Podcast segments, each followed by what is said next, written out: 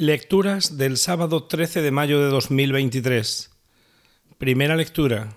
Lectura del libro de los Hechos de los Apóstoles. En aquellos días, Pablo llegó a Derbe y luego a Listra. Había allí un discípulo que se llamaba Timoteo, hijo de una judía creyente, pero de padre griego. Los hermanos de Listra y de Iconio daban buenos informes de él. Pablo quiso que fuera con él, y puesto que todos sabían que su padre era griego, por consideración a los judíos de la región, lo tomó y lo hizo circuncidar. Al pasar por las ciudades, comunicaban las decisiones de los apóstoles y presbíteros de Jerusalén para que las observasen. Las iglesias se robustecían en la fe y crecían en número de día en día. Atravesaron Frigia y la región de Galacia, al haberles impedido el Espíritu Santo anunciar la palabra en Asia. Al llegar cerca de Misia, intentaron entrar en Bitinia, pero el Espíritu de Jesús no se lo consintió. Entonces dejaron Misia a un lado y bajaron a Troade. Aquella noche Pablo tuvo una visión. Se le apareció un macedonio, de pie, que le rogaba, pasa a Macedonia y ayúdanos.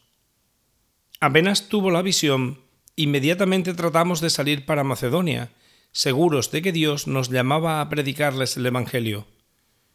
Palabra de Dios. Salmo responsorial. Aclama al Señor tierra entera. Aclama al Señor tierra entera. Aclama al Señor tierra entera. Servid al Señor con alegría. Entrad en su presencia con vítores. Aclama al Señor tierra entera.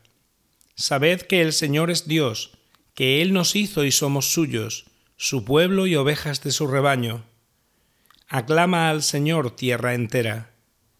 El Señor es bueno, su misericordia es eterna, su fidelidad por todas las edades. Aclama al Señor tierra entera.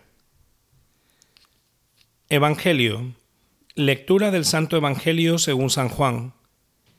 En aquel tiempo dijo Jesús a sus discípulos, si el mundo os odia, sabed que me ha odiado a mí antes que a vosotros. Si fuerais del mundo, el mundo os amaría como cosa suya, pero como no sois del mundo, sino que yo os he escogido sacándoos del mundo, por eso el mundo os odia. Recordad lo que os dije, no es el siervo más que su amo. Si a mí me han perseguido, también a vosotros os perseguirán.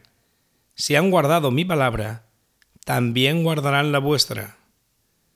Y todo eso lo harán con vosotros a causa de mi nombre, porque no conocen al que me envió.